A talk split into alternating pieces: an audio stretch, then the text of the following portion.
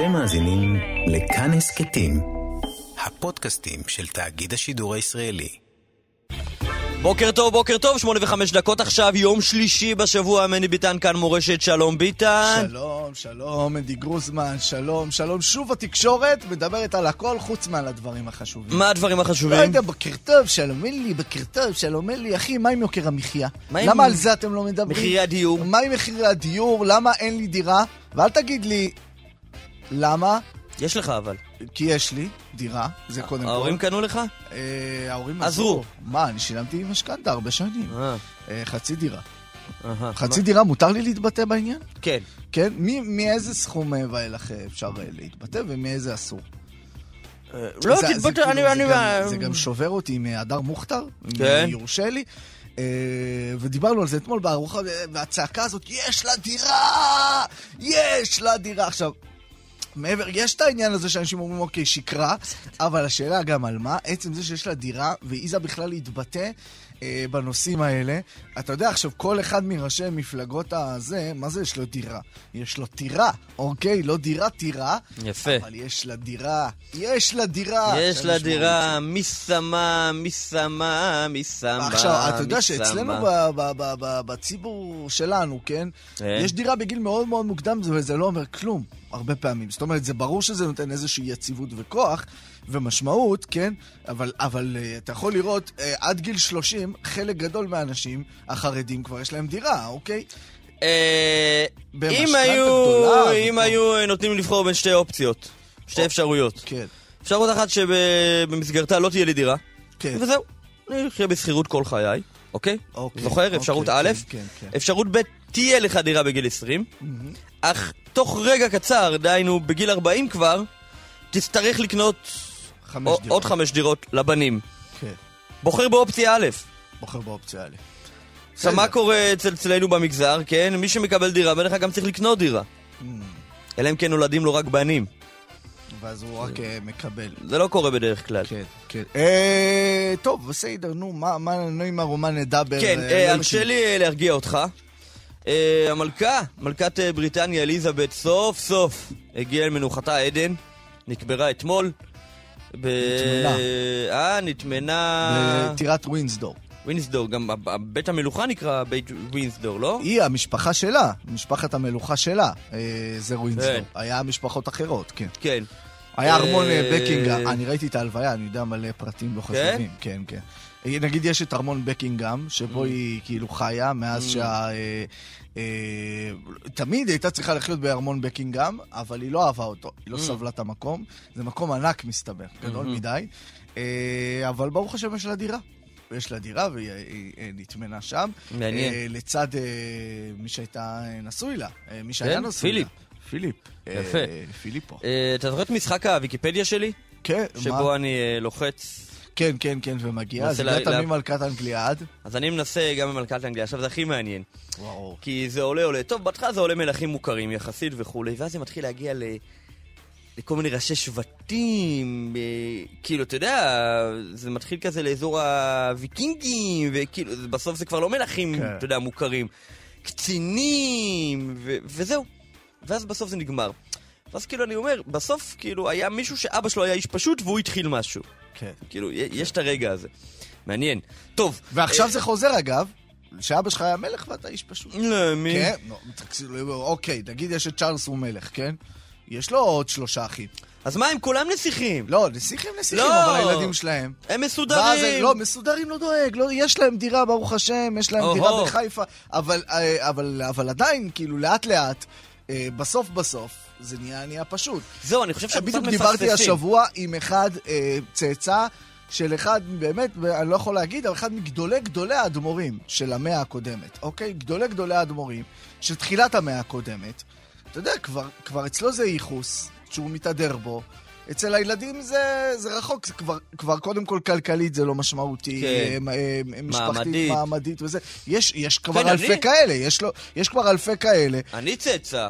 של רבי שנור זלמן מיליאדי. אצלך אי אפשר להגיד. אדם פשוט. אי אפשר לא. להגיד אדם פשוט כי אתה מסתכן בתביעה. אה, אבל יש כמויות כאלה, כאילו. יפה, אז, גם התהליך קורה הפוך, אתה מבין? התהליך גם קורה הפוך, שאתה אה, נסמך על איזשהו... אה, זה. כן. אגב, אתה יודע, מדברים הרבה על בית המלוכה, כן? אומרים מה זה דבר פתטי, מה קורה, שריד לימי ביניים, מה, נסגר, מה נטרק, מה... מה, קורה, מה לוז, מה לוז, מה כן. דברים. אה, ואז אומרים, מה, זה נחמד לשמר איזושהי מסורת, זה מכניס הרבה כסף מתיירות ועניינים, אוקיי. תשובה, תשובה, תשובה טובה. למרות שהיא קצת, היא קצת מוציאה את העוקץ. מה, כן. לקחת את כל הדבר הזה והפכת אותו לשאלת אה, האם הדבר הזה... אה, לא, לא, לא או רק זה, אומרים? זה זה מסיירה, זה זה זה זה זה זה. אבל... תחשוב שעכשיו, אה, אה, להבדיל, כן, הולך לעולמו אחד מגדולי ישראל, ואז נהיה איזשהו דיון, ואז אומרים לך, תשמע, מביא הרבה כסף, מכניס הרבה כסף, אוקיי, סבבה. תשמע, זה נכון. אבל אחרי, הרבה יותר כסף, אחי, כן, אבל... אה, כן. שמע, אוקיי, נו, סליחה, התחלת פה איזה מהלך. עכשיו, אני אומר, התשובה הזאת היא טובה, אתה יודע, למלכה, למשפחה הגרעינית, כן? כן. אוקיי, שבואו נשמר את המשחק הזה, כי זה יפה, זה מזכיר לנו דורות עברו. אה, נחמד. אני חושב שאנחנו מפספסים את, ה, את הקונצרן הזה של משפחת המלוכה. זאת אומרת, זה לא רק... האנ- יש אנשים שאנחנו בכלל לא מכירים שנהנים מהטבות משפחת... בני דודים, בני דודים שניים גם. יש, הם חיים בקרקעות, הם חיים, יש להם דבר... זה לא... זה משפחה מורחבת, אני לא יודע בדיוק את שושלת לא, היחס. גם ההטבות, אתה יודע, מה שנקרא ההון הסימבולי, להתקבל, להתקבל ללמוד באקדמיה, כן, אבל זה לא רק קשרים, צ'ארלס, זה בני דודים. טלפון. מה נראה לך, שבן דוד שני של אה, צ'ארלס, כן? צ'ארלס. של צ'ארלס. הוא בן דוד שלישי גם, הוא לא בא... א', הם מוזמנים לכל האירועים, והם ש... לא יודע בדיוק את הסדר. עכשיו, מעבר לזה, אתה יודע, אנחנו מדברים רק על בית מלוכת אנגליה, שזה באמת פופולרי. תקשיב, יש לך עדיין נסיכויות. אפילו בגרמניה יש עדיין תארי אצולה קצת. יש לך בדנמרק. זה כאילו חמולות של חמולות של חמולות. יש... לא, אבל ההבדל, ההבדל הוא שהם לא אהו- אהודים. נגיד יש מלך בספרד, יש מלך אה, בהולנד. אה, הם לא אהודים כמו, לא. כמו בספרד ובהולנד בכלל. ברמות של מלכת אנגליה. ברור, מלכת אנגליה היא הכי לא- אהודה אצל הבריטים. כן, אבל הייתה, הם, לא- הייתה. הם לא אהודים, אבל הם, אה, הם נהנים, העסק קורה כאילו. בלי תיירות, בלי ח... העסק קורה לגמרי. עכשיו, יותר, יתרה מכך. יתר מ- על כן, יתר על כן. הרי ב-1717, כן, 1920, אנחנו ציינו יותר מ-100 שנה, אנחנו כבר אה, 105 שנים, כן, תרע"ז, כן, התחילה המהפכה האדומה ומלחמת האזרחים שם, הסובייטים, והפילו את הצאר. כן. עד, עד אשר רצחו אותו, כן? רצחו אותו נפש, כן? ומאז אה, רוסיה, שעד אז הייתה אה, רוסיה הצארית, אה, הפכה לרוסיה... הסובייטית. לדקה וחצי רוסיה דמוקרטית, ואז רוסיה הסובייטית. או, דמוקרטית, כן, אוקיי. ואז הפכה לרוסיה פוטיניסטית, כן? אה, ועד היום, בני משפחת הצאר הרוסי משמרים ביניהם איזשהו עניין. הם עדיין טוענים לכתר, יש ויכוחים ביניהם. יש שניים שם שיש להם איזה ויכוח בירוש למי זה אמור ללכת. אה, יש להם, אה, יש להם אתר אינטרנט, אני לא מזמן הסתכלתי, הם משמרים, מפגשים הם משמרים. כאילו, אחי, מה קורה? מאה שנה אתם כבר לא בשלטון. הם עדיין משמרים... את- יש פה איזשהו... אני. רוצה, אני רוצה להפתיע אותך ממש. נו. אתה יודע שיש אה, מלכי ירושלים? וואו, מה? הרי בתקופת הצלבנים, כן?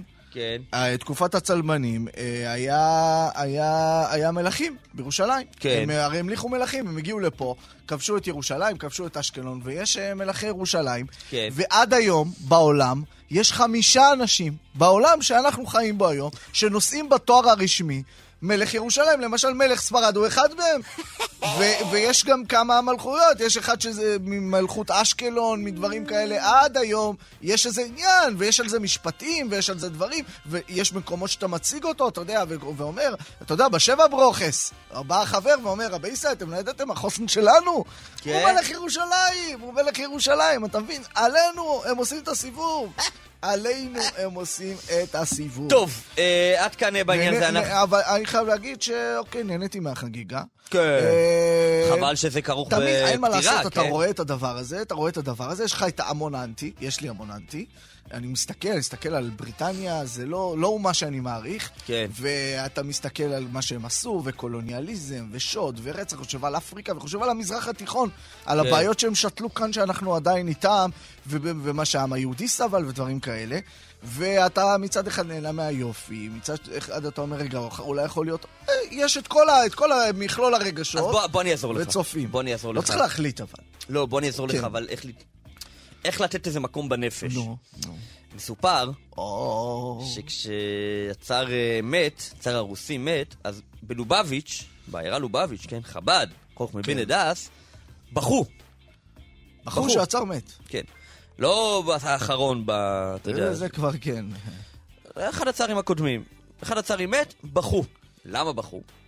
כי אמרו גדולי המשכילים החסידיים, אתה יודע, בחב"ד משכילים זה לא המשכילים לא מסכים המודרניים. שלה, כן. כי זה היהודי שמתעמק בתורת החסידות. גדולי המשכילים אמרו, עכשיו לא יהיה לנו למה להמשיל את מידת המלכות. כי עד אז הם רצו להבין את מידת המלכות. אמרו, הרי כל דבר כאן בעולם זה השתקפות מעין דמעין של אותה, אותו עניין בדיוק בשורש שלו למעלה. השורש של המלכות בארץ זה מידת המלכות. אם נבין דברים על, על המלכות פה, ננסה להבין קצת. זה, ועכשיו אין לנו ממה להמשיל את מידת המלכות. מה אתה רוצה לה- להמשיל איזושהי מידת מלכות ל- למלכת אנגליה, שזה זה גדול להציץ, כן. אה, לזכר אה, מלכות שהייתה, כן, אולי, כן. אה, אבל מדובר בעציץ, אז כן. אני אומר, תסתכל על בריטניה ותנסה להבין, לא רק מידת המלכות, תנסה להבין מה המקום של זה. כן. אגב, אצלנו... ומה אתה יכול ללמוד מזה? משווים את תנסה זה כל הזמן לבודד. לרבס. כל הזמן משווים את זה לרבס חסידים גדולים כאלה. להבדיל, משני הצדדים אומרים להבדיל, כן. אז הכל בסדר, כן. אבל אני רוצה להגיד לך שזה לא נכון, כי לרבס, גם, רב, גם אדמו"רים קטנים של מאות חסידים, יש השפעה על החיים של החסידים. כן, אה? משמעותית, הם מחליטים איפה הם יגורו, כן. איפה הם, מה הם ילמדו, לא ילמדו, כן ליבה, לא ליבה. אה, למלכת אנגליה לא היה השפעה כזאת נכון. על הנכדים שלה. אוקיי, טוב, נתנאל יונובר עורך אותנו עירה וקסלר על ההפקה, אה, שרון לרנר על הביצוע הטכני, מיד יהיה איתנו חבר הכנסת אביר קארה, לאחריו אה, אה, חו- אה, זהבה גלאון ממרץ. לא חברת אה. נהיה בקשר גם עם אה, דודי חסיד, אה, מנכ"ל אה, מכון הסקרים אה, קנטר, סוקר כאן חדשות, לא על סקרים של בחירות, אלא על סקר באשר אה, לעמדת הציבור בנוגע ללימודי הליבה במגזר החרדי. בשעה הבאה אה, גם עדכונים ממשפט נתניהו ועוד ועוד ועוד, ואנחנו נחתום את התוכנית היום עם פייטן, איציק אשל האהוב, אה, בכל זאת, אה, חודש הסליחות והרחמים. אה, 055-966-3991, זה המספר לסמסים שלכם, 055-966-3991, אנא ואנא ואנא. שמרו על עצמכם, שמרו על הנוסעים לידכם בכביש. אם אתם בנהיגה, פשוט לא לסמס. נתחיל. מנדי ביטן. פותחים את הבוקר עם מנדי גרוזמן ואלי ביטן. שלום אה, ובוקר טוב לזהבה גלאון, אה, ראשת אה, מרץ. בוקר טוב, שלום לכם. חברת, אה, את לא חברת אה, כנסת, נכון. את מחזיקה ביתרון הכי גדול לדעתי בגוש השינוי, והוא שאת לא חברת הממשלה הנוכחית. זאת אומרת, את נכון. יכולה לבוא ולהגיד, רבותיי, אה, הם טעו, הם עשו לא נכון, הם פעלו לא נכון, זה לא אני, אני הייתי עושה את זה אחרת, אף אחד בגוש לא יכול להגיד את זה. את הולכת להגיד את המשפט הזה? אה, יפה, בוקר טוב. זאת. הכותרת שאנחנו רוצים, אם אפשר לשלוח לנו את זה בדואר. התחלה טובה, אני חייבת כן. לומר. תראו, בנימה יותר רצינית, אה, קודם כל, אה, אני בעד ממשלת השינוי הזו, ואני פועלת כדי שהיא תמשיך להתקיים, וכל מה שצריך לעשות כדי שהיא תקום מחדש. אבל- האם זה אומר שהיא חסינה מביקורת, אה, וכל המהלכים שהיא עשתה הם לרוחי? התשובה היא לא. או, אני... או, תני אז מה דוגמה, למשל? תני דוגמה. למה דוגמה? אנחנו רוצים את כל הרשימה, יש לנו כן. זה. תבטלו את כל המרואיינים לשעה הזו. בואו בוא נלך על משהו, בואו בוא נלך על זה. אני הבנתי את ההסכמה אה, ללכת לממשלה הזו שהיה בה בנט והיו בה שקד, תוך הבנה שלא עושים מהלכים מדיניים ולא מקדמים מהלכים מדיניים. אה, זה היה לי קשה.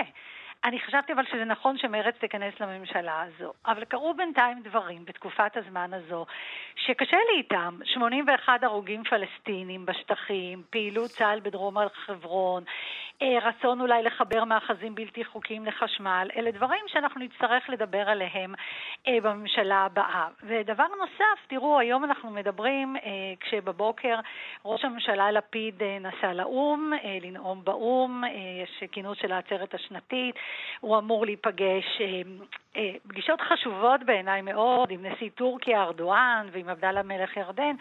אני חושבת שזה יהיה נכון שהוא ייפגש גם עם אה, ראש הרשות הפלסטינית אה, מחמוד עבאס, אבו מאזן, כדי באמת לחשוב איך אנחנו מורידים אני, אני, אני, שם לב, אני שם לב אה, לנושאים החשובים. אין חשובים מהם הנושאים המדיניים שאת שמה על השולחן, אבל את יודעת שהציבור הישראלי, הציבור הישראלי היהודי, או הציבור הישראלי, אזרחי ישראל כולם, הנושא הבוער אצלם, שהכי מדובר, ואיכשהו זה הופך להיות ביקורת על ממשלת השינוי, זה יוקר המחיה, זה מחירי הדיור, זה אה, העובדה הזאת שאנחנו עובדים, עובדים, עובדים, ולא יכולים אה, אה, להתפרנס, ו...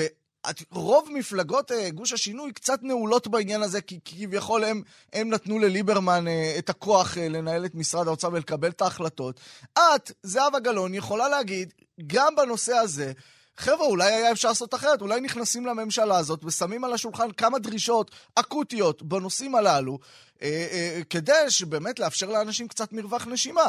את בוחרת ללכת למדיני. השאלה הזו היא מאוד חשובה ואני תכף אתייחס אליה. אני רוצה לסגור רגע רק את הפינה הקודמת. למה אני בוחרת ללכת לנושא המדיני? בגלל שזה כרגע מאוד מאוד אקטואלי, כי ראש הממשלה טס לניו יורק, ואני חושבת שזה מהלך נכון אם הוא יעשה, להיפגש עם אבו מאזן, גם כדי להביא כאן רגיעה, בסוף יש לנו אינטרס. ועכשיו כן, אבל הוא לא יעשה את זה, כי הוא רוצה למשוך קולות אה, ימין רך. אז היא אומרת לו, אדרבה, תמשוך את הקולות שלנו. אז לא, אני לא אומרת לו, תמשוך את הקולות שלנו, אני אומרת לו, אם אתה רוצה לראות, להיות ראש ממשלה, צריך אומץ ציבורי להתייצב. ולגבי כן. השאלה שלכם, שהיא... מאוד מאוד חשובה בנושא יוקר המחיה ובכלל אה, הסיטואציה של אה, הקבוצות המוחלשות, מעמד הביניים, עוד מעט לא יהיה כאן בכלל מעמד ביניים. אה, משפחות... כן, פעם את יודעת, היו אומרים שמרד זה מפלגה שמייצגת עשירים. זה כבר לא ככה. זאת אומרת, אנחנו... אולי הם יותר עשירים מבוחרי ש"ס, אנחנו... אבל עדיין זה אנשים שנאבקים על החיים גם. אנחנו אה, מייצגים ציבור כללי. כללי, אנחנו לא עושים את ההבחנה הזאת, אנחנו לא מפלגה סקטוריאלית, אנחנו מייצגים את הקבוצות המוחלשות, אנחנו מייצגים את המשפחות הצעירות ואנחנו מייצגים את אלה שעוד מעט לא יהיו במעמד הביניים, אנחנו לא מייצגים את העשירון העליון, למרות שיכול להיות שיש אנשים בקבוצות הגבוהות שמצביעות לנו, זה, זה כנראה נכון. אז את אומרת להם, כי יש לנו הרבה מאזינים מהעשירון העליון, את אומרת להם, אתם יכולים להצביע לנו, אבל אנחנו לא מייצגים אתכם. אני לא אומרת להם, אנחנו לא מייצגים אתכם, אנחנו מייצגים תפיסת עולם שאני בטוחה שאתם תומכים בה, וזו תפיסת עולם סוציאל דמוקרטית שרואה את כל בני האדם, ולא, ולא לא תפיסת עולם, ובטח לא כלכלה, שהמטרה שלה לדחוף עוד כסף לכיסים של מי שכבר יש להם. טוב, אז אם, האם היית אומרת אה, אה, בנושא הזה, את אומרת תפיסת עולם סוציאל דמוקרטית, אה, בנושא הזה, מה אה, היית עושה אחרת בשנה האחרונה? תראו, קודם כל צריך להסתכל על הדבר הכי דרמטי שקרה כאן, וזה קריסת השירותים החברתיים. אמ, חוץ מזה שכבר אנחנו יודעים שבשני העשורים האחרונים יש כאן הפרטה מוחלטת של השירותים החברתיים. קודם כל הייתי בוחנת את מחדש את הגישה זה הזאת. זה מעניין, כי את יודעת, נגיד את שר הבריאות, אה, ניצן הורוביץ, ממפלגתך, אנחנו עדיין לא שומעים על אה, מחאת המתמחים, שזה אחד הדברים שהוא הכי משמעותיים בקריסת uh, השירותים הציבוריים. אבל אני רוצה דווקא להגיד את זה לזכותו. אתמול דווקא הוא נתן נאום בכנסת על זה והוא נאבק. Uh, uh, האוצר תקע אותו, אבל אני אומרת משהו, האוצר תקע אותו, ואני חושבת שטוב שהעניין של המתמחים נפתר, אבל אני רוצה רגע להגיד משהו. תנו לי רגע לעניין הזה של מדיניות ההפרטה. שאלת אותי מה הייתי עושה כן. אחרת. הייתי מציעה, למשל, ללמוד ממודלים של מדינות רווחה, אתה יודע, בעולם, כמו סקנדינביה, מערב אירופה. אל תגידי שוודיה, כי הימין הקיצוני בדיוק ניצח שם. אז נכון, הפסיקו להגיד שוודיה. עדיין, אבל עדיין המדיניות, אתה צודק בשוודיה, אבל עדיין המדיניות היא מדיניות של רווחה. איך אנחנו מתמודדים עם בעיות של אנשים שקורים תחת הנטל? איך, אנחנו, איך, איך? אז אני אומרת, אנחנו רואים שאנחנו עכשיו באיזה ג'ונגל כלכלי-חברתי, אנחנו מפריטים, אנחנו uh, מצאנו כסף לפנסיות הגישור של צה"ל, בואו נעשה מהלכים שבעצם, uh, קודם כל, יפקחו באופן הולם על השירותים החברתיים, גם אם צריך להלאים נקודתית של שירותים חברתיים שהמדינה לא מעניקה, אני מציעה לעשות. לעשות את זה. אני מציעה לבחון את כל הנושא של מכרזים, עמותות שזוכות ועושות את המינימום לטובת אנשים. אפשר uh, לטפל בדברים האלה, זה לא יכול להיות. אומרים לנו אין כסף כדי לטפל בשירותים החברתיים. יש כסף, רק uh, uh, מוציאים אותו על דברים אחרים. או, המדינה... או, רגע, רגע, רגע. על מה, על מה אפשר להוריד? ממה אפשר להוריד? אני חושבת, אני אגיד את זה ככה, אני לא רוצה להגיד ממה אפשר להוריד, אני יכולה להגיד למה צריך לתת. לא, לא, לא, לא, לא, לא, לא, זה בדיוק העניין, אצלנו יש מנהג.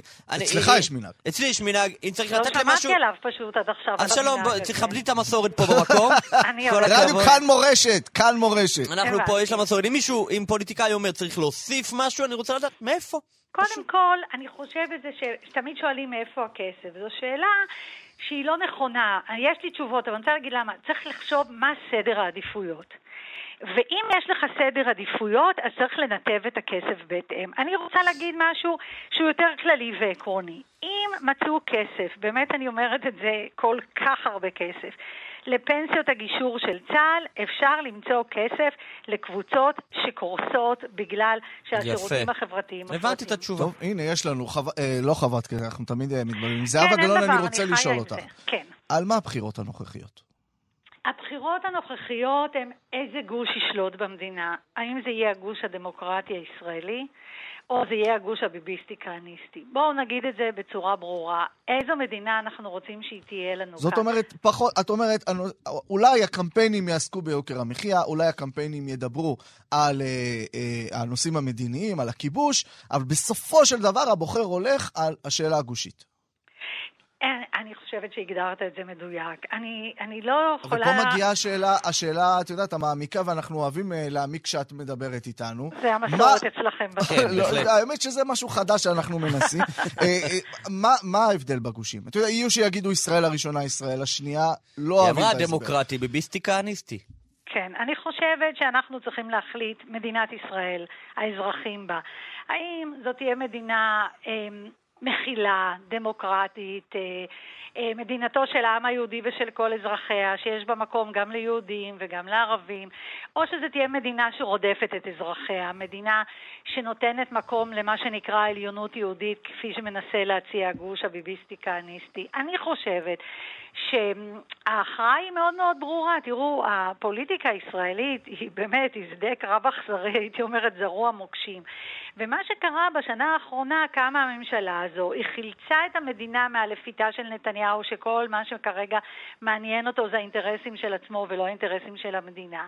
היא הקימה ממשלת, אני קוראת לה ממשלת חילוץ זמנית. האם ממשלת החילוץ הזמנית הזו תהפוך למשהו קבוע, שלא ילכו כל שנה לבחירות, שיהיו כאן שנים שהמדינה הזו מתפתחת, אה, אה, עושה הסדר כזה או אחר עם שכניה, חיה בשקט, ברווחה, דואגת לשוויון, אה, דואגת לקבוצות המוחלשות במדינה, או שהמדינה הזו ממשיכה להתנהל באופן יכולה, הזה. להבין, את יכולה להבין את הפחד של אחים ואחיות שלי וחברים וחברות שלי חרדים, שאומרים אם ממשלת אה, החילוץ הזמנית הזאת תהפוך להיות ממשלה קבועה, האינטרסים שלנו כמגזר חרדי יהיו מופקרים. יש שם אנשים שממש מכוונים נגדנו, ואין שם מישהו שיעמוד לצידנו. אני רוצה לענות על זה. אה, אני בכלל חושבת שממשלת השינוי הזו נקרא לה, הגוש הזה שאני קוראת לו, זה גוש שצריך לכלול את המפלגות החרדיות, את המפלגות הערביות, לא ליפול מהכיסא, אני רוצה להגיד ככה. אמ, הרי זה ידוע שתהום פעורה ביני, נניח, לבין חבר הכנסת גפני בסוגיות אזרחיות של דת ומדינה, פלורליזם דתי. דווקא תקציב הצגתם לפני כמה בדיוק, שנים תקציב בדיוק. משותף. כל הסוגיות שדיברתם איתי קודם, על המצב החברתי-כלכלי, אנחנו יכולים לקדם ביחד. אני יודעת שכרגע ביבי הבטיח מה שנקרא לכאורה אה, שוחד הבחירות המפורסם של אה, תקצב ישיבות שלא מלמדות לימודי ליבה. זה דבר שלא יעבור. אבל האם החרדים הם אה, בעיניי שותפים לגיטימיים כדי שלא יחיו בחרדה הזאת שסיפרת על האחים והחברים שלך? בוודאי שכן, בוודאי שכן. אסור לנו להדיר אף קבוצה כזאת. אני חושבת שהחרדים בהחלט יכולים להיות בגוש הזה. זהבה גלאון, יושבת ראש מרץ, תודה רבה. מנדי, אתה רוצה לאחל... אה, את בהצלחה, כן, אני מאחל מאחל בהצלחה ל- לכל הפוליטיקאים. אני לא מאחל בהצלחה לכולם. בסדר, העיקר שוויון, העיקר שוויון. זהבה גלאון, יום תודה. טוב, תודה יום רבה. טוב, תודה. בוקר טוב. מנדי ביטן. חבר הכנסת אביר קארה ממפלגת ימינה, שלום, בוקר טוב. בוקר טוב, מנדי, לך ולמאזינים. אני אלי, מנדי זה פה אלי, זה לצידי. אני, כן, אהלן. אה, אני- אני- אני- אני אומר ממפלגת ימינה, אבל אתה כבר עומד בראשות מפלגה משל עצמך. נכון, אז בואו נתקן, מפלגת חופש כלכלי, המפלגה היחידה לכנסת הבאה שמגיעה עם מסע ליברלי, קוהרנטי, מפלגה ליברלית, אה, מה שנקרא מלא מלא, שרוצה לקדם חופש כלכלי, כי זה תנאי הכרחי להגדלת הרווחה של כל אזרח במדינת ישראל, ואני לא יודע את זה כי סתם אני המצאתי, כי זה מה שקרה בכל האלף האחרון, בכל מדינה שפתחה את השערים שלה לשוק חופשי, הרווחה של האזרחים גדלה. ובמה ישראל איננה שוק חופשי? אני ממש רוצה להבין את העמדה הזאת לעומק.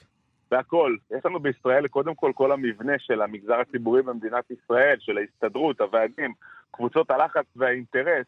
אה, מדינת ישראל היא לא מדינה חופשית. למשל, נמל אשדוד, במקום שהוא יהיה הנמל ששייך לציבור, הוא בבעלות ועד סחטני, שדואג שהכל יהיה שייך לו הרבה לפני שזה שייך לציבור. כשאתה מסתכל על כל הגורמים כמעט במדינת ישראל, גם בחברת חשמל, שליש מהבתים בישראל הם בתים פרטיים. יכלנו להתקין גגות סולאריים על אה, בתים פרטיים ולייצר לעצמנו את החשמל, והיינו בטח מורידים את המחיר בערך בשליש, כי היה היצע גדול יותר של חשמל, אבל בישראל הוועד התנגד, ועד חזק מאוד, ולכן גם אם אתה שם על הגג אה, גג סולארי, אתה מוליך לחברת חשמל, והם אלה שמוכרים לך את החשמל בצורה של מונופול שהוא לחלוטין. כשאתה נכנס לסופר, כמעט כל המוצרים שאתה רואה הם יותר יקרים מכל מקום אחר בעולם, בגלל שאין פה שוק חופשי. למשל, יש בישראל תקן ישראלי ייחודי לגלידה.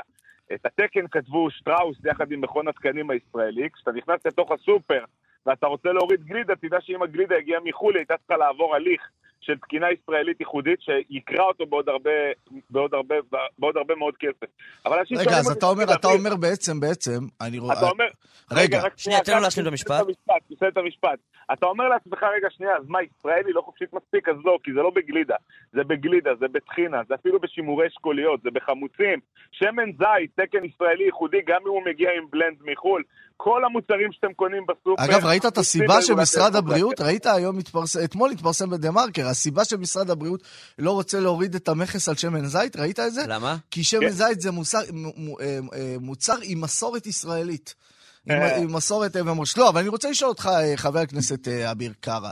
הרי אנחנו בסופו של דבר, אתה יודע, כבר בוגרים של עשר שנים של השיח הזה, מאז המחאה החברתית, גם על יוקר המחיה וגם על המוצרים. אבל בסופו של דבר, עובדה שאנחנו נכנסים לסופר, אוקיי? ויש כמה רשתות גדולות ששולטים ב-90% מהצר, מהצרכנות שלנו, הקמעונאים, דבר ראשון. זה אחד. ודבר שני, מבחינת הספקים, אוקיי, 4-5 ספקים גדולים, תאגידים, בסופו של דבר, אוקיי, הם לא, הם לא נסמכים רק על המכסים, הם לא נסמכים רק על התקינה הישראלית. הם בסופו של דבר מכירים את השוק, מכירים את השוק יותר טוב מהצרכנים, ושולטים בו יותר חזק מבעלי המכולות והעסקים הקטנים. אז בסופו של דבר, תוריד את המכסים, תשנה את התקינה, ברגע שזה השוק שלהם והם שולטים בו, לא יהיה תחרות. עדיין התאגידים הללו, יחד עם תאגידי הקמעונאות, עם הסופרים הגדולים, רשתות הסופרים הגדולים, עדיין הם סוגרים על זה. אתה מדבר בשמם של העצמאים הקטנים, אבל העצמאים הקטנים הללו, הם לא יכולים בגלל, ה... מול, ה... מול התאגידים הגדולים, לא בגלל שיש איגודי עובדים בתאגידי המזון העצומים, ולא בגלל שיש איגודי עובדים ב... ב... ב... ב... בשופרסל וברמי לוי. טוב, עשית קצת אה, סלט. כי מכל מה שאמרת, אגב, זה לא קשור רק לעצמאים קטנים, זה קשור לכל אזרח במדינת ישראל. זה שעצמאי קטן לא יכול להתפתח פה, זה בגלל שאותם אה, גופים גדולים, זה אותם, אה, אותם אה, תאגידים שאתה מדבר עליהם, מוגנים בעשרות אלפי חוקים, שהם שלחו לוביסטים לכנסת, חברי כנסת שעשו עבורם את החקיקה ודאגו שיהיה להם, שהשוק יישאר יקר ובלעדי לקבוצות מסוימות על חשבון כלל הציבור הישראלי. אתה אתה יודע מה אומרים אצלנו? לשון הרע בלי שמות, אנחנו לא אוהבים. מי הם חברי הכנסת שפעלו בשירות התאגידים? אה, יש לך כמעט 100 כאלה. רק הבוקר צייץ חבר הכנסת יעקב מרגי, שהיה יושב ראש ועדת כלכלה. אה, כן. יעקב מרגי הוא איש מקסים, כן, אבל הוא לוביסט גדול של יוקר המחיה. הוא האיש אה, שדאג לדעתי הכי הרבה שיישאר כאן אה, יקר במדינת ישראל. ממש חסם בגופו תחרות. איך, איך, איך, איך? תתאר לנו איך. אני אסביר, כי אם הלובי החקלאי במשך שנים, יש כאן מועצת לול, ביצים יקרים בישראל ב-55% מרוב המדינות בעולם המערבי. דבש יקר בישראל ב-45%. אה, כשאתה מסתכל על חלב, 79%. למה זה קורה? יש מועצת חלב, מועצת דבש ומועצת הלול. המועצת הלול הזאת דואגת שאף אחד לא יוכל לייבא ביצים לישראל, שמים מכס מאוד גבוה, שמים מכסות שאי אפשר להגדיל תחרות, ואז כשאין תחרות המחירים הם מאוד גבוהים. אתה דואג למספר קטן של אנשים על חשבון כלל הציבור הישראלי. כשאתה רואה דבש... לא, אבל אבל איפה מרגי בהקשר איפה הזה? מרגי? אנחנו מחפשים את הלשון ראש היום זה היורצייט של. החפץ חיים, היום זה כן, היום הפטירה של... אנחנו מחפשים את הלשון הרע. כן. מרגי היה יושב ראש ועדת כלכלה, והוא חסם ומנע בגופו את האפשרות שתהיה כאן תחרות, וכדי שהמחירים ירדו. הרי אנחנו לפני, ב-15 לשישי, היה אה, הצבעה בכנסת. ובהצבעה בכנסת, ב-15 למאי, סליחה, הייתה הצבעה בכנסת לביטול פטורים או להורדת, אה, להורדת כל המכסים שקשורים בשוק המזון, והיו שם קבוצה מאוד גדולה שהתנגדה. הם לא סתם התנגדו, הם גם לפני כן, במשך 20 שנה הם מגינים על אותם קבוצות לחץ ואינטרס, כי הם אלה ששולחים אותם לכנסת, הם אלה שבוחרים אותם. אז כשאתה מסתכל על זה, אגב, גם מיכאל ביטון שישב בראש הוועדה, התנגד לפתיחת השוק לתחרות כן. שם. בדברים אז אחרים יש הוא דרך תפיסה, אגב... אז שנייה שאני מפריע לך, יש תפיסה בהקשר הזה, אה, ישנה תפיסה שאומרת, נכון, אה, שבסופו של דבר אם אנחנו אה, אה, אה, נקשה על תחרות אה, מחו"ל, אנחנו מייקרים את המחיה. מצד שני אומרים, לא יכול להיות שמדינה תסתמך בעיקר על יבוא מחו"ל, ואם אנחנו נאפשר יבוא מחו"ל בצורה קלה, בסופו של דבר התעשיות שלנו, של, של ביצים, של חלב וכולי, הם, אה, הם יקרסו, ובעצם אנחנו נהיה תלויים במזון שלנו במדינות אחרות. ואז הם אומרים, ביום-יום זה אולי בסדר, אבל מדינה בסוף, בטח מדינה שהיא מוקפת אויבים, והיא לא בדיוק, אה, הגבולות שלה לא בדיוק ממש אה, פתוחים, והיא צריכה להסתמך על אוניות וטיסות. בסוף מצב כמו קורונה, לא יודע, מצב כמו מלחמה, אין לנו, אנחנו צריכים לספק את המזון שלנו לעצמנו. שלא לדבר על זה שהתאגידים השתלטו גם על היבוא. מה, מה אתה אומר על, הש... על הביקורת הזאת? חברים, מדינת ישראל היא מדינת אי והיא נסמכת כבר היום על יבוא. התרנגולות שמטילות ביצים אוכלות דגנים מיובאים, 90% מהדגנים הם מיובאים. אף אחד לא מעלה בדעתו, אף אחד ממועצת הלול לא מעלה בדעתו שיעלו את המכס על הדגנים, כי אז זה יהיה להם יקר מדי כשהם מאכילים את התרנגולות. תראו, 90% מהציוד, אפילו התאילנדים שמתעסקים היום בשוק החקלאי, כולם מגיעים מיבוא. אנחנו צריכים לפתוח את השוק מלא לתחרות. ברגע שיש תחרות, אה, א', אה, נכון להיום, לרגע זה, כשאנחנו מדברים בשיחת הטלפון בינינו, הביטחון התזונתי של מיליוני או, או, או מאות אלפי ישראלים נפגע כתוצאה מזה שהמחירים בסופר יקרים. כשעוף עולה בסופר 24 אה, שקלים לקילוגרם, והוא יכול לעלות, אני אומר לכם, שבעה וחצי או שמונה וחצי שקלים. האם הרווחה של משפחות מסוימים, מסוימות בישראל נפגעת כן או לא? האם יש משפחות בישראל שבוחרות לא לאכול? אוקיי, או- ומה אתה עונה? אבי- חבר הכנסת קארה, מה אתה עונה על השאלה הזאת שבסופו של דבר, ברגע שהקמעונאים שולטים בשוק פה, לא וה- יכולים- רגע, רגע, והתאגידים שולטים ביבוא, אז גם אם תפתח וכאילו תייצר איזושהי הזדמנות, הם ישתלטו. על זה. אבל הם שולטים ביבוא כי מישהו מגן עליהם. אבל בסופו של דבר. בסופו של דבר, אם תאגיד הוא מייבא לצורך העניין 30-40 מותגים, אז ביום כן. שאחרי הוא, ייבא 70 מותגים. אם הוא שולט בשוק ושולט ברשתות השיווק, מה, 70 מה מותגים, היכולת שלך? חבר'ה, היום הוא מביא 70 מותגים כי הוא היחיד שיכול לעמוד בתקנות וברגולציה ולהביא. ברגע שאתה פותח את השוק... אבל לא, לא נכון, הוא שולט, כי הוא שולט. ברשתות השיווק הגדולות, והוא גם שולט, יש לו את הכוח הכי גדול בישראל, ויש לו כבר את נתיבי היבוא שהוא כבר מייבא דרכם, ששחקן חדש ייכנס לשם, קורה- זה לא משמעותי, כל- ועד שייכנס שחקן, בסוף הוא יישר את המחירים. כל, כל מה שתיארת קורה בגלל שהשוק הוא לא תחרותי. כל הדבר הזה קורה בגלל שיש פה רגולציה ובירוקרטיה שנועדה לג, להגן על יצרן מקומי או על יבואן בלעדי. טוב. הבעיה הזאת היא בעיה מאוד מאוד עכשיו- חמורה, עכשיו- לפתור עכשיו אותה. לשאלות הרגישות. עוברת, עוברת, עוברת דרך שוק חופשי. עכשיו לשאלות הרגישות, חבר הכנסת אביר קארה, לפני הרעיון אני שאלתי אה, חבר שהוא מאמין בתפיסת העולם שלך, והוא אגב גם עצמאי, ואני אומר לו, אוקיי, אביר קארה למשל, הנה, אומר דברים שאתה מאמין בהם, והרבה אנשים מאמינים בהם. למה אה, זה נראה ככה בסקרים? אגב, אגב, אני החבר. לא, אה, גם אתה עוד, ח- אתה לא כל כך כן. חבר, אתה יותר אה, עמית לעבודה. כן, אבל תודה. היה גם חבר, היה גם חבר, והוא אומר לי, שמע, אביר קארה... הוא בסופו של דבר נתפס כמי שמדבר לעצמאים. עכשיו, עצמאים זה הרבה מאוד אנשים, אבל רוב האנשים עצמם אומרים, רגע, יוקר המחיה שלי הוא לא כי אני עצמאי, הוא כי אני סתם אדם. אבל אני שואל אותך עכשיו, אביר קארה, למה, למה זה לא עובד? זאת אומרת, למה, למה אתה לא תהיה בכנסת הבאה? בוא, בוא נאמר חבר'ה. קודם כל זה עובד נהדר, אני אתמול כבר הייתי על, אה, בסקר אחד על אה, אחוז פסיק ארבע, אני עוד לא התחלתי קמפיין, פתחתי מפלגה לפני שבועיים, אה, רק חשבון בנק רק ביום חמישי האחרון, כבר פרסמתי מסע, והמסע שלי הוא המסע הכי מקיף שפורסם במדינת ישראל. אני מגיע לכנסת הבאה עם קבלות, העברתי שבע רפורמות אדירות מתפקיד של חבר כנסת במקום שבע בימינה, בשבע הרפורמות האלה, זה רפורמה מאוד מקיפה ביבוא, במכון התקנים, בתמרוקים, במזון הרגיש. כשאתם מסתכלים על רישוי עסקים, אף פעם לא התעסקו עם הדברים לא, האלה. אבל, אבל, אבל אתה לא עונה בשאלת הבוחר. רגע, כי רגע, שאלת רגע, הבוחר, הוא שנייה שומע את כל הדברים. הללו, ועדיין הולך להצביע למי שהוא הצביע בבחירות הקודמות. שנייה אני, א', אני חושב שזה מעשה לא חכם. בסדר, אבל זה המעשה. זה המעשה רגע, הפוליטי. רגע, רגע, אני חושב שזה מעשה לא חכם, ואני חושב שמי שלא מצביע לחופש כלכלי בעצם מצביע נגד עצמו. זה לא לזרוק את הכל, זה לזרוק את הכל. גם הדר מוכתר אומרת, מי שלא מצביע לצעירים בוערים, בוגד בילדים שלו. כל אחד אומר, משחרר את הסיסמאות האלה. בוא, חבר'ה, אני, אני, אני, אתה יודע מה? זה כזה לא, זה לא, זה לא לעניין. תראה, אתה מדבר פה במקרה על זה שהתקשורת עברה טפשת נוראית. באמת, אני אומר לך שבתקופה האחרונה, וגם כשאני מסתכל על הדבר הזה, אני אומר תודה להדר מוכתר, שיוקר המחיה נראה לנו כמו נושא ילדותי ומטופש, שעושה לך איזושהי אסוציאציה של טיק טוק. תראה, ישראל באמת נמצאת במשבר של יוקר מחיה, והוא נובע מהסיבה המרכזית שאין מספיק חופש כלכלי במדינת ישראל. כדי לפתור את הבעיות האלה צריך אנשים שיודעים להגיע עם תוכנית כלכלית מקצועית וגם לדעת לבוא וליישם. אני הבאתי לכנסת האחרונה תוכנית כלכלית ומקצועית ביבוא וברישוי עסקים ובתמרוקים, וזה ישפיע על כל אדם במדינת ישראל. גם יישמתי את אותה תוכנית ממקום שבע בימינה. רק תתאר לעצמך מה קורה אם אני מגיע עם חמישה נציגים לכנסת הבאה, שהם לא נציגים של קבוצות לחץ ואינטרס, הם לא מייצגים רק אדם מסוים על חשבון כלל הציבור, הם מייצרים את אותם 55-60 אחוז מהציבור הישראלי שכל הנטל נמצא על הכתפיים שלהם, הם אלה שעובדים קשה, שמתגייסים לצבא, שלוקחים חלק, שמשתתפים פה בנטל מאוד מאוד כבד של יוקר מחיה בעקבות מיסים שמשיתים עליהם, ואת הציבור הזה אני רוצה לייצג. חבר הכנסת אביר לומר- חייב קארה. לומר רגע, פרגון לסיום, שאתה מציג אה, נבחרת אה, מושלמת. מרשימה, באמת, מרשימה, מרשימה מרשימה. מאוד. אין מי מושלם, אם הוא נכון. מושלם היה לא איתנו. אבל באמת, גם גלעד אלפר, חבר גם עומר הכנסת אביר מואב. קארה, תרצה להוסיף משהו נוסף? אני יכול אה, רק לסיים באירוע הזה שאנחנו אה, הנחנו את אחת מהתוכניות, את המצע הכלכלי הכי מרגש שהוצג במדינת ישראל. אני קורא לכל המאזינים פה פשוט לחפש את המצע הכלכלי של חופש כלכלי, ולפי זה לקבל את ההחלטות שלהם, אם הם רוצים נציגים שידאגו תודה. לכיסאות שלהם או לכיס שלהם. חבר הכנסת. אביר קארה, חופש כלכלי, תודה. תודה, תודה רבה רבה, בהצלחה. מנדי ביטן.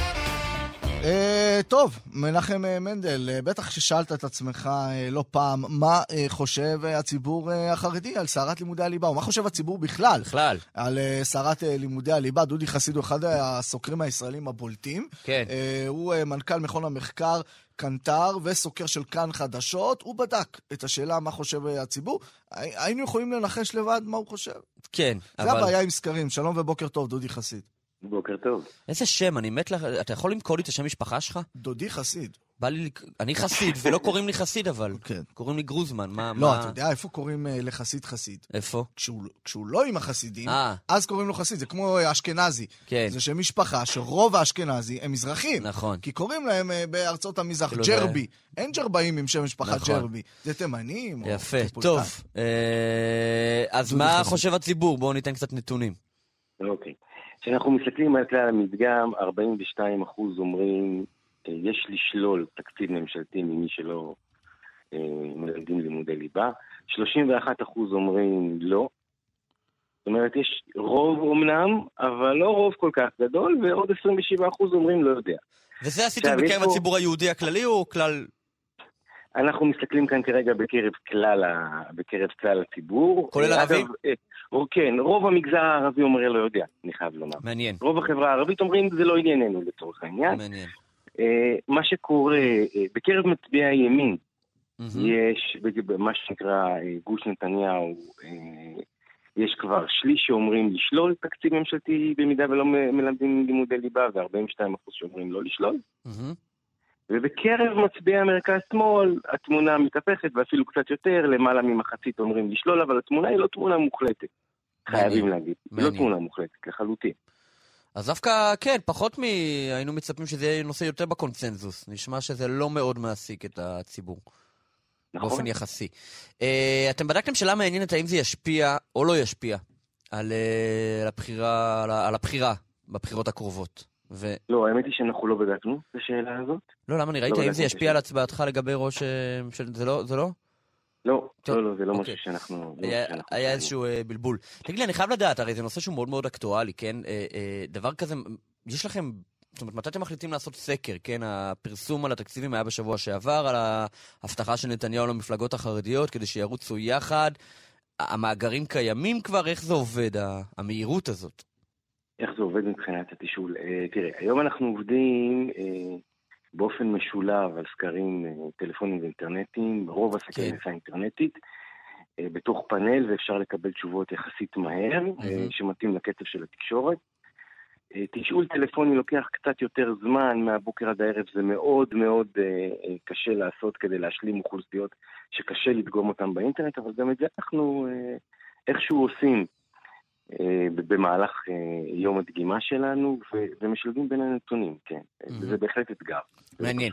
עכשיו, אה, לפעמים אתם מתקשרים לבן אדם, והוא אומר, על מה אתם מדברים? אני לא יודע על מה הנושא, אין לי עמדה, הוא נספר או שהוא לא נספר כזה אחד? מספר. נספר. לא, אנחנו יודעים לעבוד עם אנשים ש... קודם כל יש מי שאומר שהוא לא מתכנן להצביע וגם לא יצביע בבחירות הקודמות, למשל, ואז אנחנו אומרים, אוקיי, את הבן אדם הזה אנחנו לא נספור בחישובים שלנו. כן. מי שאומר שהוא מתלבט, אנחנו מנסים את כל המתלבטים לפלח לפי שאלות אחרות. למשל, מה הוא הצביע בפעם הקודמת, כן, אה, האם הוא אה, חילוני חרדי, דתי, איך הוא מגדיר את עצמו, כן. וכן הלאה. אנחנו יודעים להגיד לפי הפרמטרים האלה בערך. זאת אומרת, ברור לך שאם אדם הצביע פעם אחרונה יהדות התורה, והוא חרדי, והוא אומר כרגע אני לא יודע, אז הוא יכול לנוע מקסימום בין יהדות התורה לש"ס לציונות דתית. כן, זה כנראה המקסימום שיכול לקרות. כן. אז איזושהי חלוקה כזאת עושים כדי אה, לנטרל את זה. אני חייב להגיד שבמקרה, בבחירות האלה, בניגוד לבחירות קודמות, אחוז המתלבטים יחסית נמוך.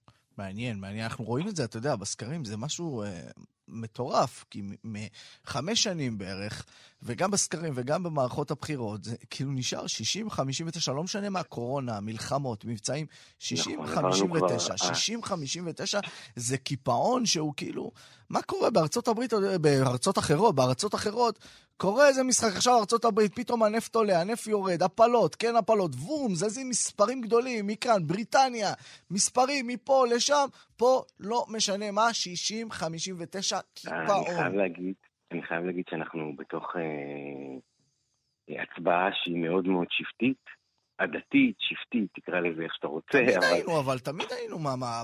לא, אחוז אני חושב. שלא עד כדי כך. החלוקה הזאת לגושים היא, היא הרבה יותר גרועה אה, מאשר מה שראינו, אפילו במערכות קודמות. עכשיו, אוקיי, אז עכשיו. השאלה, השאלה העוקבת שלי, היא, אך- האם, אה, אה, אתה אומר המערכת התחלקה לשבטי באופן מאוד מאוד אה, קשיח.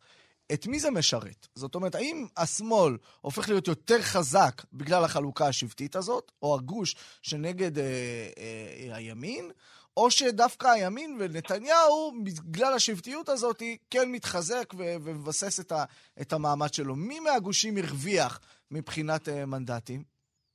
בסופו של דבר, אה, גוש הימין, גוש נתניהו מרוויח מהבחינה הזאת, צריך לקחת בחשבון כמה דברים הוא כשאומרים. מפסיד את הבחירות, אבל הוא מרוויח מהנקודה הזו. תראה, תראה, כל פעם, ש... בכל שנה שאנחנו מתקדמים קדימה, אם אנחנו מסתכלים על זה דמוגרפית, אז גוש הימין גדל. ואין מה לעשות, אלה הנתונים הברורים, נו, נכון? ועדיין, ועדיין, גוש הימין גדל, ועדיין אנחנו כן. קפואים, אז דווקא אולי הגוש השני רגע. מרוויח. צריך לקחת בחשבון עוד דבר כשאנחנו מסתכלים על זה. אה, בגוש השמאל, חוץ מ... אני רגע שם בצד את החברה הערבית, שזה בדיון נפרד, אחוזי ההצבעה יחסית גבוהים, ואין כל כך לאן לעלות איתם. Mm. לעומת זאת, בגוש ה... אה, גוש נתניהו, בגוש הימין, יש איפה לגדול באחוזי ההצבעה. למעט החרדים, כן. נכון, נכון, אני רגע שם. בחרדים באמת אין את העניין הזה, הם מצביעים בשיעורים מאוד גבוהים. מעבר לזה יש הרבה מאוד, אה, אה, נקרא לזה במרכאות, מעוזי ליכוד, או מעוזי ימין שבהם מצביעים באחוזים נמוכים, אז ככה שלנתניהו יש מה לעבוד, אתם רואים אותו למשל בכל הקמפיין של הביבי בא. ברור לכם שהוא לא מנסה לשכנע אף אחד לעבור מהגוש השני, אלא רק לעודד הצבעה לעודד הצבעה, לעודד אנשים להצביע. בשיחה הבאה שלנו, דודי, אנחנו אה, נרצה יותר להעמיק בשאלת דיכוי ההצבעה בימין, ובאמת משנ... מבחירות לבחירות, בטח בעידן נתניהו, אנחנו רואים שבעיקר בעיקר הבחירה באזורי הליכוד זה פשוט להישאר בבית. זה הדבר שמאפיין את אה, נתניהו, יכול להיות... זה, אה, שזה זה. נכון, זה לא בדיוק עובד מבחירות לבחירות, אבל כשמסתכלים על זה לאורך זמן אתה בהחלט צודק. יש פה תופעה שנוטים לצערי להתעלם ממנה, חוץ מההקשר הפוליטי כן. המאוד צר שלה, של הליכודניקים לא באו להצביע ולכן לא, נתניהו לא זכה. אה, אה, לא, אה, לא, לא מנתחים את הדבר. למה דווקא תחת המנהיגות הספציפית הזו, אה, ליכודניקים בוחרים להישאר הבית? כל הסיפורים, ישראל הראשונה, ישראל השנייה, יכול להיות שישראל השנייה, מה שהיא בעיקר עושה, להבדיל מבעבר, זה לא לצאת להצביע. דודי חסיד, מנכ"ל מכון המחקר קנטר, סוקר כאן חדשות, היה לנו מרתק ואנחנו כבר מחכים לשיחה הבאה. תודה רבה. בוקר טוב. מנדי ביטן. חד... אחד הדברים, אחד הדברים, אחד הדברים שאומרים לבן אדם שהולך לקראת יום חשוב בחייו, כן, יום אפילו מאתגר בחייו, אומרים לו, תאכל ארוחת בוקר טובה. נגיד לפני מבחנים, הרבה פעמים במבחנים היה לי נטייה לבוא, לא, לא הייתי מרוכז, הייתי בלחץ ממבחנים, אה, אז הייתי, לא הייתי אוכל ארוחת בוקר, רק ככה רץ למבחן, עוד מנצל את הזמן ללמוד משהו, ו- ואמרו לי, לא, לא, לא, נשמה, דווקא למבחן, או למשפט שלא יצא לי עדיין, או לדין, צריך לבוא שבע, כי, כדי שתוכל לטעון את הטיעונים. אז פינת האוכל לקראת יום הדין, בבקשה. חדשות האוכל הכשר עם. הפרסרס שלנו. שלום ל... חיברתי. יפה מאוד, אה, אלי הלמן ויוסי אטינגר. בוקר טוב, ובוקר בוקר טוב. איזה מעבר מתוחכם. מנדי, וואו. כן, מנחם מנדל והמעברים, זה... מדהים, מדהים, מדהים. אה, זה טוב, מה חדש? טוב? אני רוצה לה- להתחיל להמליץ במה לא. כשאתם מזמינים עוגה יפה, מעוצבת, אה, אל תזמינו את זה עם משהו שנראה עם אבקת סוכר, שחלילה לא יחשבו שזה קוקאין ולא יעצרו אתכם. וואו, סיפור מטורף, אה? בגלל מייסה שויו בימים האחרונים, שבמקרה ככה אה, בחצי אוזן שמעתי אצל המתחרים, רחמנא ליצלן, אצל קלמן ליברמן. לא, לא להקשיב, לא להקשיב. לא, ב- ב- עברתי ליד האוטובוס. אגב, לא חשבו, בוא, צריך להגיד, היה שם סמים, אנשים נעצרו לשבוע וחצי כי היה שם אה, חומרים אסורים, אבל כן, העוגה הייתה תירוץ לזה שהמשטרה הגיעה. כן, העוגה הייתה בסדר. כשאתם מזמינים עוגות, תשימו לב גם על הנראות של העוגה, שלא יהיה נראה מדי אמיתי. שאם יש אקדח, אה, למשל, ככה, אז כן. שלא יראה אמיתי מדי ולא יחזיקו, יעצרו אתכם על החזקת. נכס. זה מריס העין, משום מריס העין, אפרופו יום הדין וכולי. טוב, אה, נמליץ עכשיו מה כן. אה, אנחנו קיימנו אתמול בערב אה, סיור סליחות קולינרי, אוכל וקדושה בירושלים. אה, סיור שאנחנו הובלנו, אבל כמובן זה סיור שאפשר לעשות אותו עצמאית, ולכן אה, לכל מי שיוצא להגיע בשבועיים אה, הקרובים לירושלים לצורך אמירת סליחות, יש לנו עוד כמה ימים עד ראש השנה, ואחרי זה את עשרת ימי תשובה, יש עוד כמה ימי סליחות. אז אם אתם מגיעים לירושלים, ניתן לכם ככה המלצה לאיזה אה, ככה קצת לפני הסליחות, למלא את קרסיכם קצת בהוויות העולם, שיהיה על מה לבקש סליחה. אה, אנחנו התחלנו את הסיור שלנו מהמקום המיתולוגי של ירושלים, קפה קדוש המיתולוגי, קיים כבר עשרות עשרות שנים, אה, וככה כולם מכירים, כולם אוהבים. אה, וכיוון שרצינו לעשות ככה סיור מקיף בשוק, שכולל גם בשרי, אז עשינו הפוך והתחלנו דווקא מהקינוחים, החלביים הנהדרים אה, של משפחת קדוש. אפשר גם לאכול שם ארוחה מלאה למי שרוצה, וישר משם לגלוש לכותל שבמרחק אה, לא גדול. אנחנו התחלנו ככה ישר מהקינוחים שם. משם עברנו למקום חדש. אבל קינוחים זה בסוף, מה זה להתחיל מהקינוחים? אבל, אבל מה לעשות, כששומרים קשרס, הבנתי.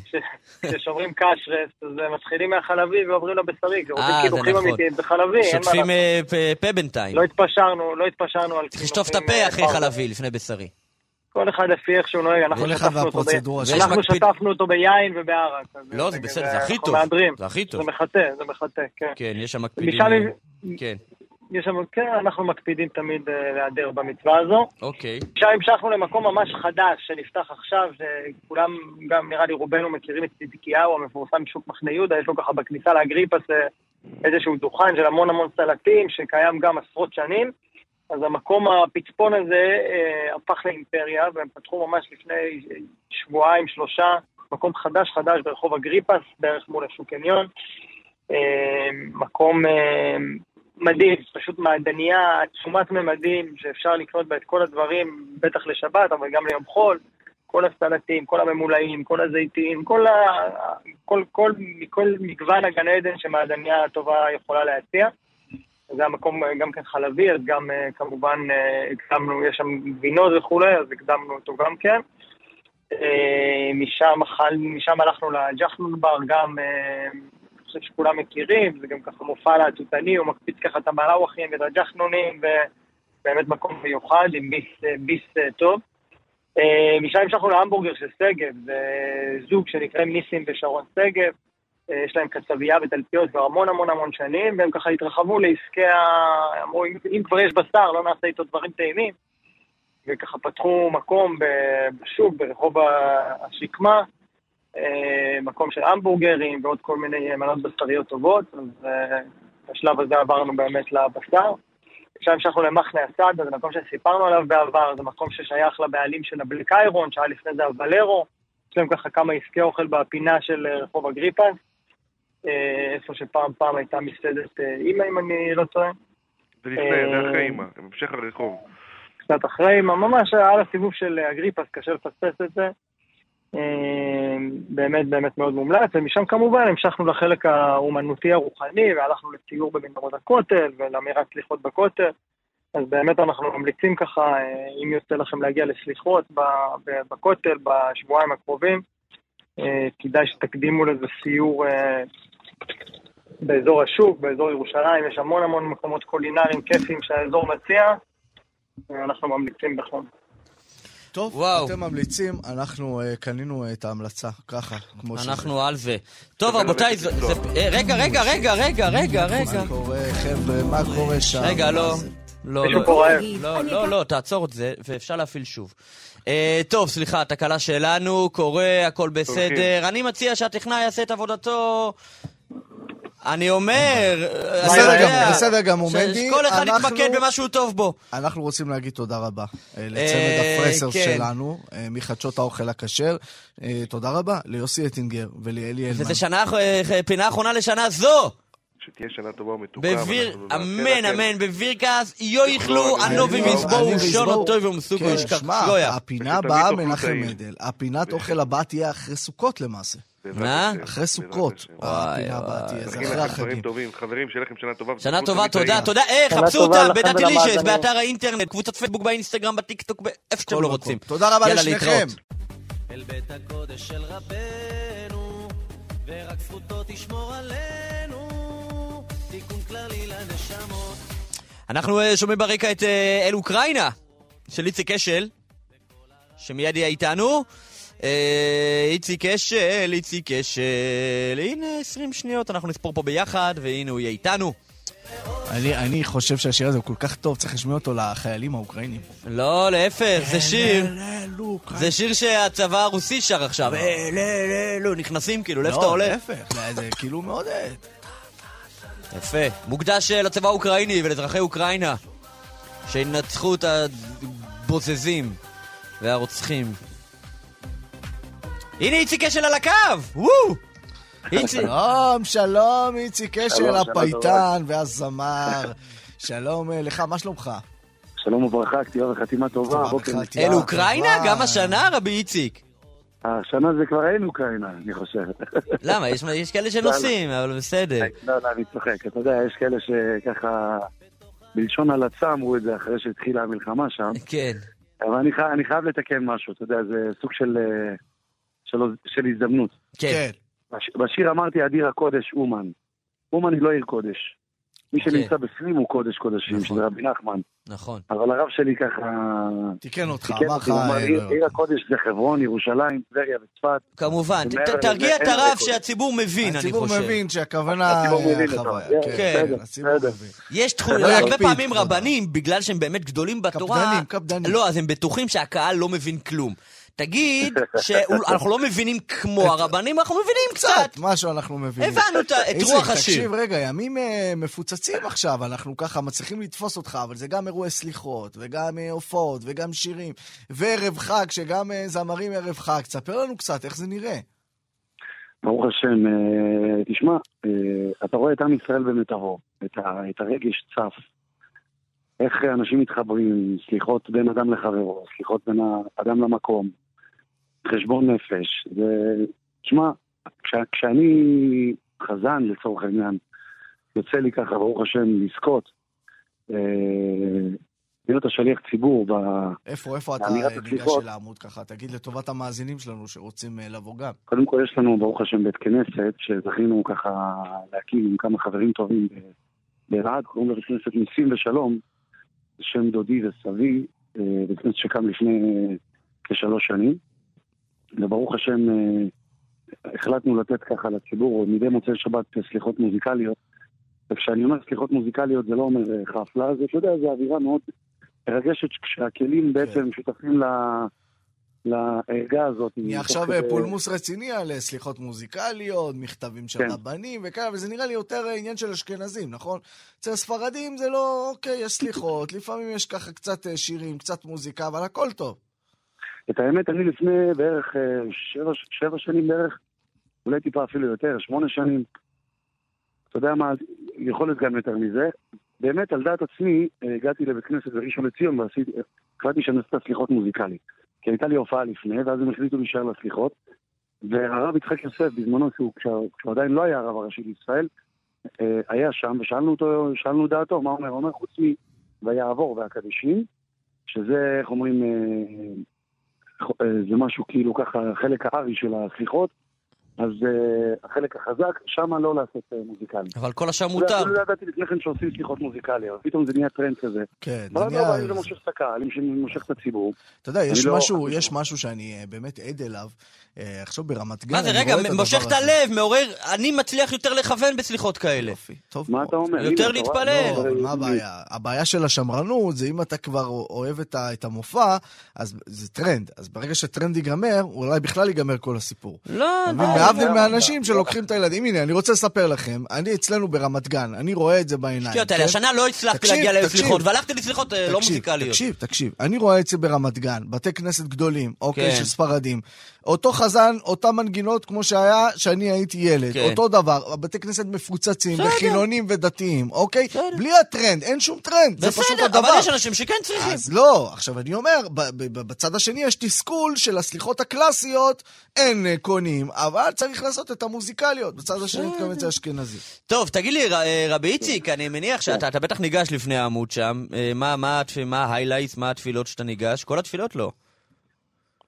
לא, לא. אתה יודע. אה, לשליח ציבור יש, אה, בהלכה יש אה, כללים איך להיות שליח- ציבור. קודם כל, ומישהו פעם אמר לי, כבוד מחלקים, לא לוקחים. כן, אז אנחנו מכבדים אנשים אחרים שיעלו גם כן. כן. אז אתה יודע, תפילה אחת פה, תפילה שם, בסליחות, מדי מוצאי שבת באופן קבוע, ברוך השם כבר במשך... זו השנה. השנייה ברציפות, כבר כל מוצאי שבת אנחנו עושים את הסליחות, ואני זוכר ככה טיפה להיות חלק מהניווט, כמו שאומרים. אבל יש עוד חזנים כמובן, חברים אורחים ש- שבאים לבית הכנסת ומתאחים. בימים נוראים זה מתחלק בין אה, חזנים נפלאים שיש לנו בבית הכנסת. והחגים, איך זה עובד? רגע, רגע. אני רוצה לשאול, לפני החגים, אני רוצה לשאול אותך, אה, מעבר, אתה יודע, לקחקוח הכל ולמידת הניגונים, אתה יהודי מלא אמונה ורגש ויראת שמיים כמוך, נשמע שאתה גם מתכונן לזה רוחנית, אתה מרגיש אחריות שאתה אה, שליח הציבור. באמת, אה, אתה יודע, אומרים שבן אדם שאומר שהוא רוצה לישא אישה על, על, על סמך זה שהוא צדיק, והוא רשע גמור, לכאורה, כן? אומרים שהקידושין חל, חלים. למה? כי כוח התשובה הוא כל כך עצום, כן, שברגע שהוא אפילו ערער בתשובה פעם אחת, הוא נהיה צדיק באותו רגע. אז כן. אתה יודע, אנחנו לא עושים עכשיו איזה שהן כוונות מאוד מיוחדות, עושים תשובה, עושים חשבון נפש. בין אדם לחברו משתדלים להיות נקיים, בין אדם למקום משתדלים להיות נקיים, ואז מגיעים, אתה יודע, כדי להיות שליח ציבור צריך להיות ראוי, צריך להיות אה, נקי כלפי בני אדם, אתה לא יכול להוציא אדם ידי חובה שיש לך איתו טענות וחס וחלילה כן. מחלוקת. בוא נגיד לפחות בבית כנסת אסור לך לריב עם אף אחד, אה? עד ראש השנה, וואי וואי וואי. וואי וואי, זה מעניין, זה מעניין. נריב עם אף אדם מישראל. אמן, אמן. אמן, אמן. תקשיב. כיף כן. לשמוע אותך, גם שר וגם מדבר, אה, באמת. תודה רבה. מתוק מדבש. אתם מלאי אנרגיות, אני יכול להגיד לך, רק לפי השלום. כן. בהתחלה, איך אומרים, הבאת לי איזה בוסט של זה אנרגיות. רק איתך. כל התוכנית שעממה כל אותנו. התוכנית היינו אבל, על אה, הפנים, אתה לא מבין, היה פה כאילו היינו לא- ברצפה. רק שמענו את האלה ליל אוקראינה, התרוממנו, תגיד, איציק, איציק, אבל תן לנו מילה על ההופעות אה, בחגים, אתה כן, יודע, מתי, מופעים, שמחות בית השואבה, מה מה מתוכנן, תן לנו איזה וואי. משהו. טוב, את אה, שמחת בית השואב, בדרך כלל, אתה יודע, זה בעיריות, אני לא זוכר... ניסים ושלום באלעד רשמנו, מה עוד? ניסים ושלום באלעד. יש אה, בגני תקווה, אני לא זוכר את המיקומים ה- אה, המדויקים, אבל. תעקבו אחרי הר הפרסומים.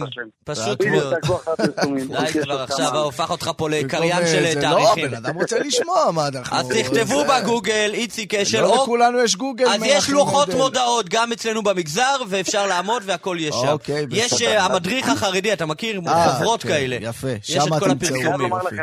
אני צריך כן. כרטיס לאחיין... כן, אה, אוקיי, בבקשה, לא נו. עכשיו, זה אחרי? אוקיי, כן. בנימה אתם- אישית. אתם פתחתם עם- אתם פתחתם עם השיר אל אוקראינה. כן, נכון. אני חייב לומר לכם בנימה אישית שהשיר אל אוקראינה נכתב לפני הרבה שנים, כן. ולפניו יצא, הרי זו סדרה של שבעה שירים שהשם חנן אותי לכתוב על רבי נחמן ברסלב. כן. ולמה? אנחנו בדיוק בתקופה הזאת שיש כאלה שנוסעים, יש כאלה שלא נוסעים וכולי וכולי, מהמם. אבל הישועות שאנשים חוזרים משם זה פשוט אי אפשר לתאר. ואני זוכר. שכשהרגשתי את השינוי לטובה בהתחלה, בשנה הראשונה, אז עמדתי על הציון של רבי נחמן, אמרתי לו, אני רוצה לכתוב עליך שיר, אני רוצה לזכות לכתוב עליך שיר. ואז אני זוכר שבזמנו העניין של ברסלב הוא לא היה טרנד, כמו שאתם קוראים לזה. אז הגיעו כמה שדרני רדיו, חברים שלי, ואמרו לי, תשמע, אתה פה יכול לשיר על רבי נחמן וזה, זה, אתה תהיה, איך אומרים, זמר של סוואנות. אלה שרוקדים בסוואנות. וזה, נו, זה- מה, זה זה הדבר הכי קדוש, זמר של סוואנות. כן. בדיוק, אז אמר, כאילו, אתה יודע, חס כן. ושלום, בקטע של זלזול, ואני מדבר כן. איתך לפני...